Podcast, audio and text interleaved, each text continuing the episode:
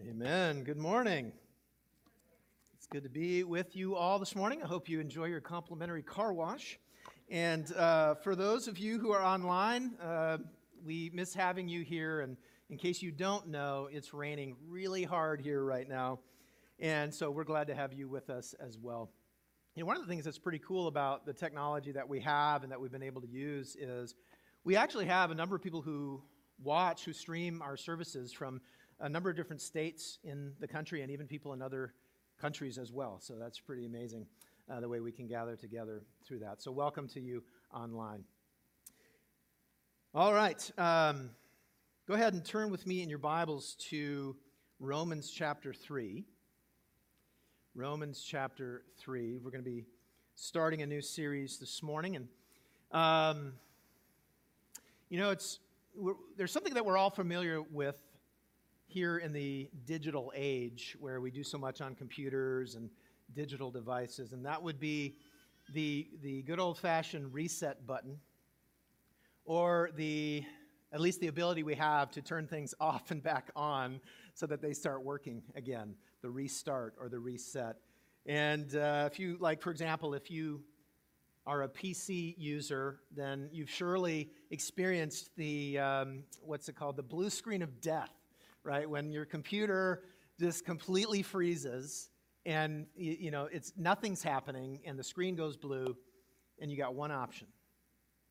Well, you got two. You can throw it out the window, but the better option is you, you turn it off, you turn it back on. You hold the power button or the reset button. If you're a Mac user, then you have been plagued by that eternally spinning pinwheel, right? It just keeps going and going and going and going and going and going and going and going and going.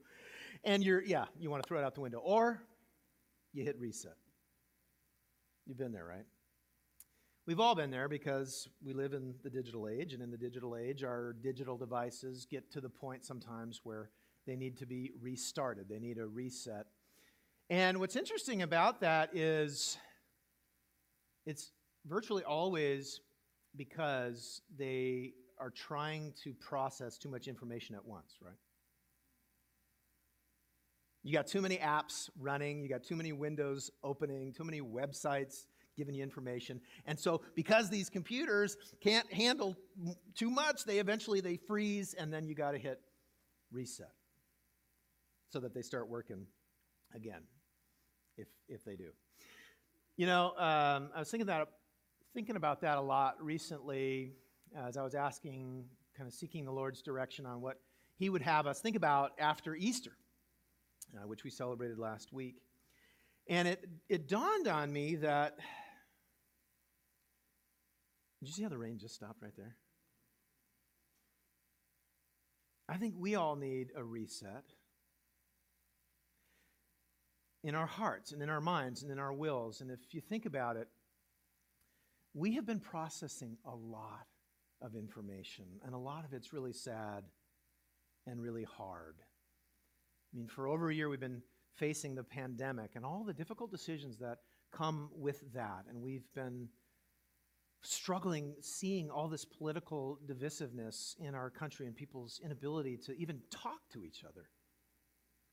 We've been lamenting racial injustice and longing to know what we can do. And that's all on top of the normal hardships and challenges and struggles of life in a broken and fallen world. So we've been processing a lot of information, and it's probably true to say that we're all about due for a reset. For God to graciously hit reset on our hearts and our minds and our wills that we can start working again. And so I've entitled this series, it's just going to be three weeks, this week and two more Reset. And my hope is, and where I think God wants us to go, is uh, that we would have God reset our hearts, our minds, our wills as we really focus in on the gospel and three of the big, beautiful promises that God makes to us who, who believe the gospel. And I do believe that as we seek to look at these important elements, important, important facets of what the gospel is, that God is going to provide that reset that our hearts need. So, we're going to be talking about the gospel and specific aspects of the gospel, which means I should tell you what the gospel is. Most of us are familiar with the gospel, but some of you watching or some of you in the room may not know what we mean when we use the word gospel. It's often that I'll say, Do you know the gospel? And people will say, Yeah, Matthew, Mark, Luke, John, you know, the first few books of the New Testament. I say, Those are the gospels. But what is the gospel? What is the gospel that we believe and that we teach? And so let's talk about that ever so briefly. The gospel is news, it's, it's an announcement. It's not instructions, it's not telling us what to do, it's an announcement. That although we are sinners and deserve the judgment of God, God has graciously sent his Son, the Lord Jesus Christ, to live a perfect life, a flawless life, and then die a sinner's death, a sacrificial death, to pay for sins, then to be buried, and then to be raised from the dead on the third day, which we celebrated last week as we celebrated Easter. That's the gospel. It's the announcement of what has taken place. And then there's these promises that come with the gospel for you and I who believe, these amazing promises. And there's actually countless promises, but we're going to focus in on three. And the hope is this will help our hearts get reset and we begin to have a more flourishing relationship with God and even with the world as well. What are these promises? Here's three big promises that we're going to flesh out over the next few weeks. Number one, those of us who believe the gospel that Jesus did die on the cross, was buried, rose again from the dead, those who believe that and believe that he did it on their behalf, number one, we are set free from the penalty of sin. We will never face judgment or condemnation for our sins and failures. Freedom from the penalty of sin. Number two, we'll talk about next week freedom from the power of sin. The death and resurrection of Christ for those who believe means that we are not under sin's domineering power, and our lives actually can very much change. And then, number three, freedom from the very presence of sin. The Bible, uh, God through the Bible makes these incredible promises about this world that's coming, the world that will be made new, and all who believe now will live in it and will be del- delivered from the very presence of sin and misery and anything that would detract from our full flourishing. So, freedom from the penalty of sin, freedom from the power of sin, freedom from the presence of sin. Now, some of you might be saying, Pastor Matt, we talk about this stuff all the time, like every week, and that's true. But you want to know one of the worst things about us Christians? It's not that we don't believe this stuff. It's that we don't strive to believe these things more and more deeply and apply them more and more daily. Now, maybe you're going to understand some of these things for the first time and, be, and become a Christian. We would celebrate that for eternity.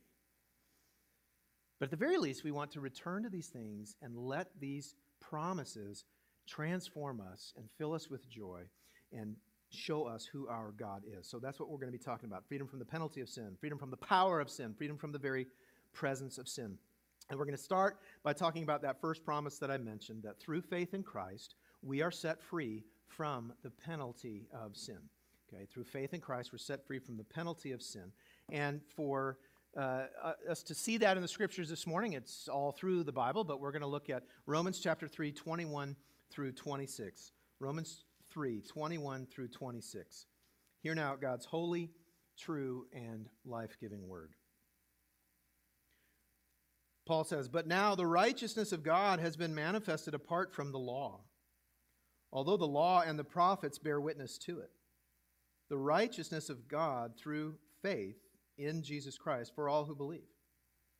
For there is no distinction, for all have sinned and fall short of the glory of God, and are justified by his grace as a gift through the redemption that is in Christ Jesus, whom God put forward as a propitiation by his blood to be received by faith.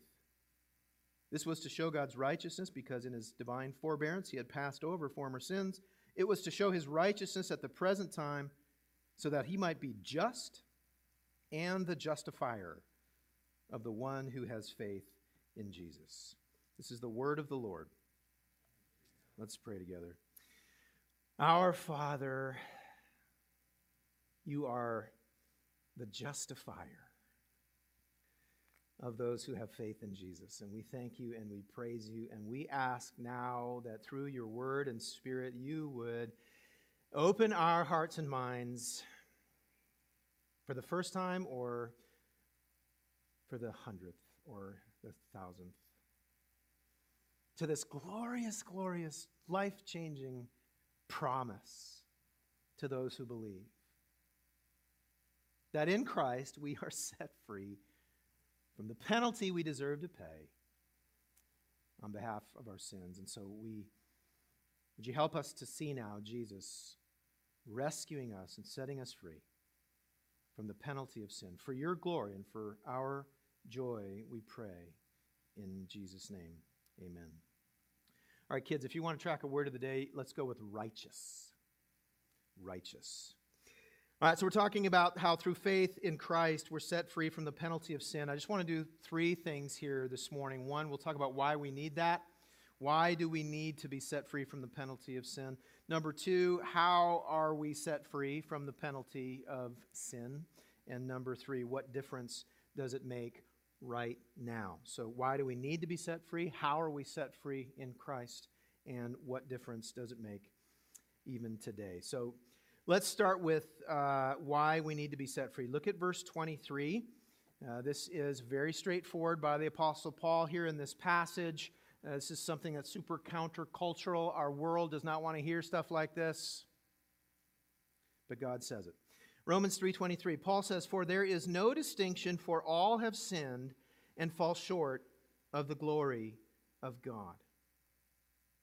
And in that short sentence, he has basically taught us that we need to be set free because we are sinners, and sinners deserve two things for sure. We deserve to be punished for our sin. Any criminal who's convicted of a sin deserves some sort of punishment. And we also deserve to be rejected by God. We have no business thinking that a holy and righteous God would ever accept you and I who are sinners. And we are all sinners too. That's what's so amazing about this. The Bible does not give us any room to say that there are good people and there are bad people in the world. It says there are bad people and Jesus. So we're all sinners. We have all fallen short of the glory of God. And therefore, we all deserve punishment. And we all deserve to be rejected by God for all eternity. And see, that, that sounds theological or theoretical uh, when we talk about it in some ways until it gets more real when we realize that so much of what we feel and a lot of what we do is actually fueled by that truth that we have buried deep inside that we try to suppress, that truth that we are sinners and we do deserve punishment and we do deserve to be rejected by God. And here's how that comes out it comes out in how much we hate when we have made a mistake and when we have sinned. It comes out when we say, Oh, I can't believe I did that. It comes out when we say, Oh, I hate myself. It comes out when we feel like we are not enough. It comes out when we're thinking, oh, I'm just, I'm not a good enough dad. I'm not a good enough mom. I'm, I'm never going to be a good enough student. I'm never going to be a good enough employee. I'm never going to be. That pain that you feel, which is real, by the way, it's actually fueled by this truth that's buried in there deep that we are sinners. We've fallen short. We've missed the mark. And therefore, we deserve punishment. We deserve rejection. And a lot of times, so much of our energy and efforts in trying to do things, trying to accomplish things, trying to, to, to do bigger or better things, or trying to appear successful, or trying to be a better this or a better that is actually us trying to feel like we should be accepted. Oh, I got to be a better athlete because then I'll be accepted. I got to be a better student because then I can be accepted. And we think that if we get people's acceptance, somehow that'll satisfy our awareness that what we really need is God, God's acceptance. That's what our hearts really want. But because we're sinners, we know that we deserve punishment and rejection. And anyway, a lot of times when we're striving to accomplish more or win this or gain that, feeling like that will give us that satisfaction or that'll help us feel like we're acceptable, uh, we are we're trying to justify ourselves, right? We're trying to justify our existence. And what we're doing is really, it's like we're trying to get out of quicksand. And you know that when you're in quicksand, the harder you struggle, the more you sink. That's the same thing when we're trying to justify ourselves or we're trying to show that we deserve to be forgiven or that we deserve to be accepted. We sink down farther and farther and farther. In fact, the psalmist knows this in Psalm 130, where he's talking about his sin and his need for misery. Psalm 130, verse 1 starts out Out of the depths I cry to you. O Lord, hear my voice. Let your ears be attentive to the voice of my pleas for mercy. Out of the, as a propitiation, by it's a doctrine, the doctrine. Of, But it's not just some propositional truth. We're set free from the penalty of sin by that guilt and that shame weighing us down by grace through faith. So I want to read this to you, and based on how they're rooted in the scripture, our understanding of our status with God.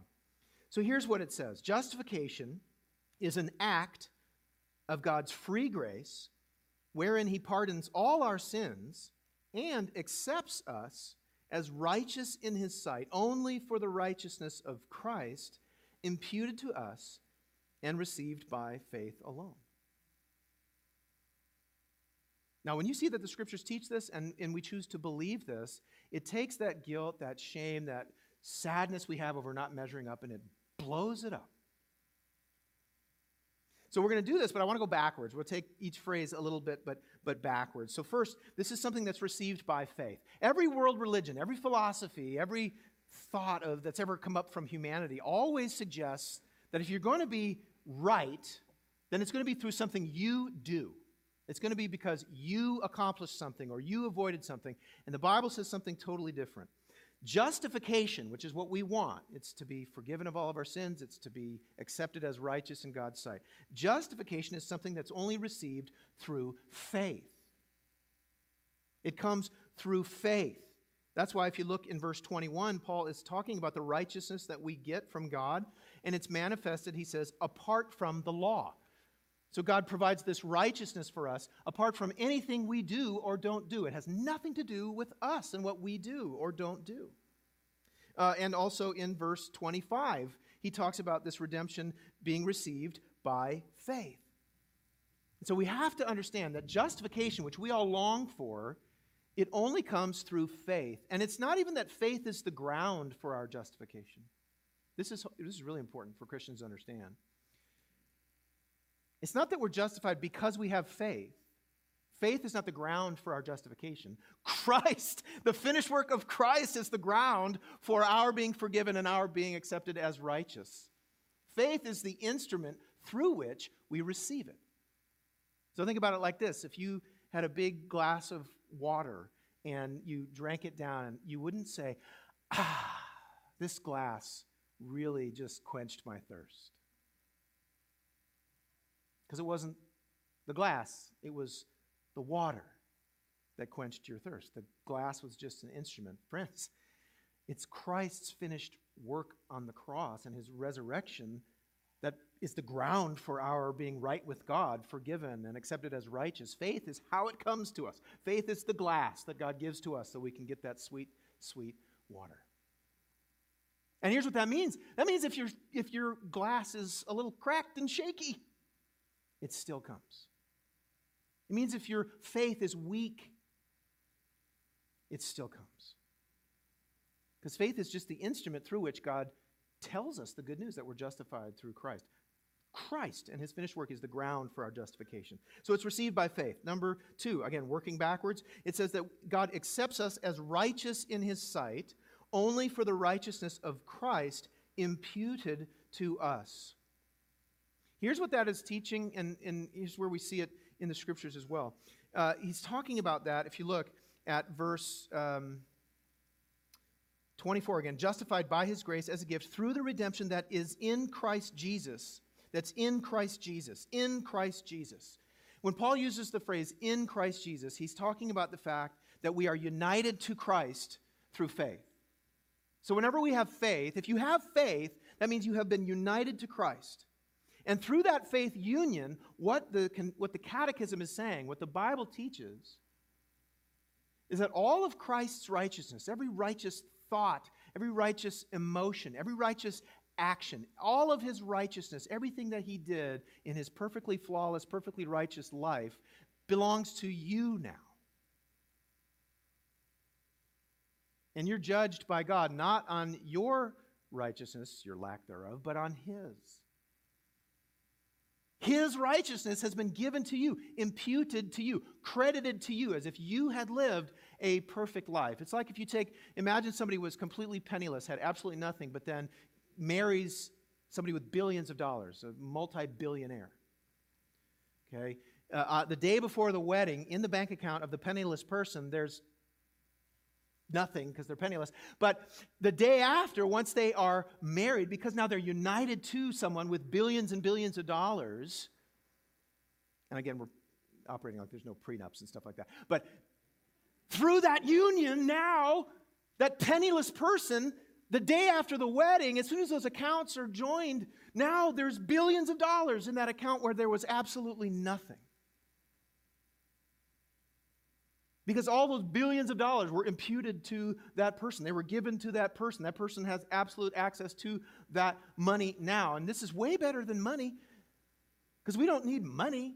That doesn't get us into heaven. We need righteousness. And Christ has all the righteousness we could ever need and more. He's absolutely righteous. And it's not that He takes His righteousness and pours it into our account, it's we're added to His. We're added to His account so that our standing with God is exactly the same as His perfectly righteous, perfectly accepted forever. That's life changing. Now, we're going to talk about forgiveness in a second. Forgiveness is really important as well. Forgiveness says you may go, righteousness says you may come. And it's that righteousness that we have that we don't we can't earn. We don't have to earn it. It's imputed to us for free. That's what shows us we are welcome in God's presence. He's absolutely adores us. So he accepts us as righteous in his sight, only for the righteousness of Christ imputed to us uh, and received through faith alone. La- uh, next, he pardons uh, all our sin. He, that's a, a word for forgiveness. He pardons all our sin, he forgives us of all of our sins, past, present, and future. Look at verse 25. It says, talking about Jesus is the one whom God put forward as a propitiation by his blood to be received by faith. A propitiation. Propitiation. That's a big, fancy Bible word for full payment, satisfactory payment. See, our sin, the reason we need to be forgiven is our sin creates this massive debt with God. We sang it earlier. We stood neath a debt we could never afford. And what happens then when we have faith in Christ is we are forgiven for all of that sin because Christ paid that debt on the cross. That's why he said, before he bowed his head and gave up his spirit, It is finished. He knew he was paying our debt. It was actually a market term, tetelestai, which means paid in full. So he has paid that debt. And so we can know that we're forgiven if our faith is in him because he paid that debt. And how do you know that he paid enough? He rose from the dead. That's what I love about the resurrection, and it's so important that we understand the resurrection proves that Jesus made that full payment. Think about this. If, if, uh, if you got arrested and, and went to jail and, and your jail sentence was two years, what happens after that two years? They open the door and you walk out. Okay? And Jesus went to the cross to pay our debt so that we could be forgiven. And how do we know that he paid it in full? Because on the third day, that stone rolled away and he walked out. The resurrection then is kind of like the receipt that proves that our debt has been paid, so we are forgiven by God. I was talking about this with the middle schoolers on Wednesday, and I said that um, when you think of the resurrection, that's what gives you the, that, that proof that your debt is paid if your faith is in Christ. And I said, think about it like this way if you went to a, a, a gas station and uh, I was there too, you know, we all have to get gas. And I, I walked over and I said, Here, let me pay for your gas. And I dipped my card in the card reader, and then you're like, Thanks. And then I went back and I paid for my gas and I drove off. And then imagine so uh, you, you know, your gas is paid for, you're standing there, it spits out the little receipt, and uh, the gas station security guard doesn't remember seeing you pay for that gas. So he runs out there and he says to you, Hey, you got to pay for your gas. You didn't pay for your gas. What would you do? You'd show him the receipt. You'd say, Well, no, I didn't pay for it, but my friend did. Here's the proof. Stand down, sir. You know, then he'd back off because you got the proof. God raised Jesus from the dead to prove that you and I who believe in him are forgiven. The debt is paid. He has washed away our sins.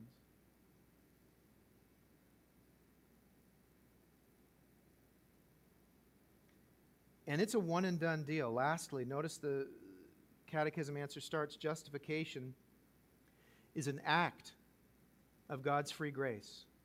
It's an act. Look at verse 24.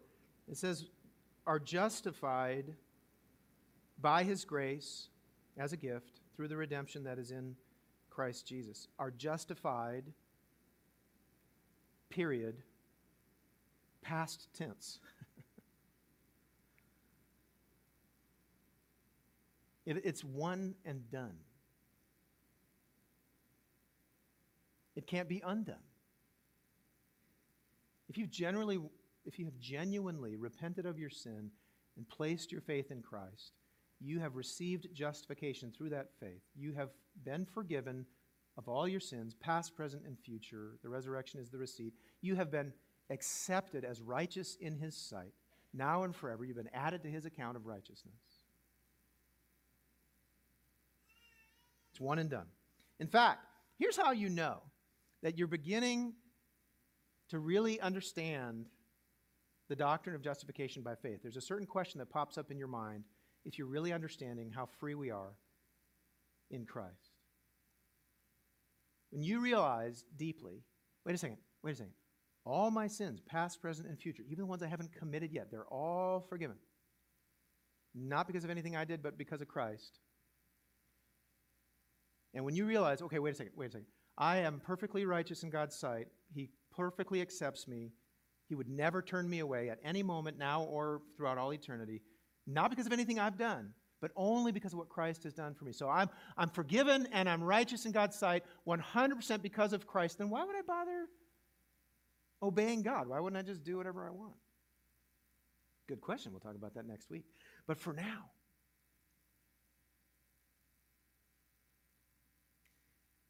choose to believe, choose to believe again afresh as you think about all of the elements of your life that you hate to, that they happen, the, the, the guilt, the shame that you feel as you think about all the striving that you're, you're trying to be accepted by this person or that group, or you're trying to accomplish this, or you're trying, all that striving. Here's why this makes such a difference. When we believe and apply the doctrine of justification by faith alone, we stop striving to earn God's forgiveness and acceptance and we rejoice knowing that both are ours for free in Christ.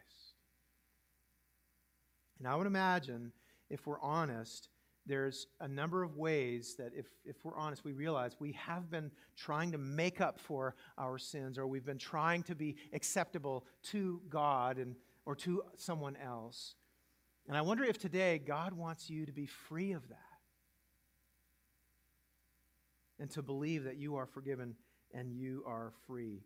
So that we can we don't have to be dominated by what people think about us. We don't have to be crushed by our failures. We don't have to be obsessed with getting people's approval. We just get to be free. Free. If you have guilt and shame about something with your parenting or something at work or something about your image or something about your success or lack thereof, all that stuff can be thrown away and you can be fulfilled and know that you are fully forgiven and you are righteous in God's sight and you can actually leap for joy. Do you know? Here's something that you can look for later. Have you ever seen cows come out of the barn after they've been inside for a while? It's pretty sweet. You should Google this later. Uh, kids, ask your parents uh, to do it for you.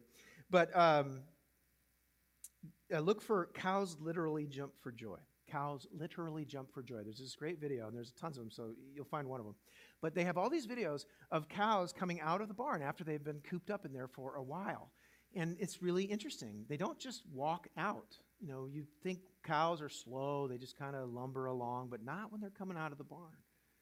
They literally jump. They literally leap. These huge beasts. They look like dogs jumping. I mean, it's just amazing. And the ground is shaking because they're leaping. They're leaping and jumping, and they're just filled with joy. It is absolutely amazing. And that's actually a picture of the way God wants our hearts to respond to the righteousness and to the forgiveness that we have for free in Christ. That our hearts would leap with joy, that we would be so excited and filled with joy because we know that now and forever, because of Christ alone, through our faith alone in Him, we're totally forgiven and we're accepted as righteous in God's sight. Believe that and start jumping. Let's pray. Father, thank you for this morning and thank you for your word. Thank you for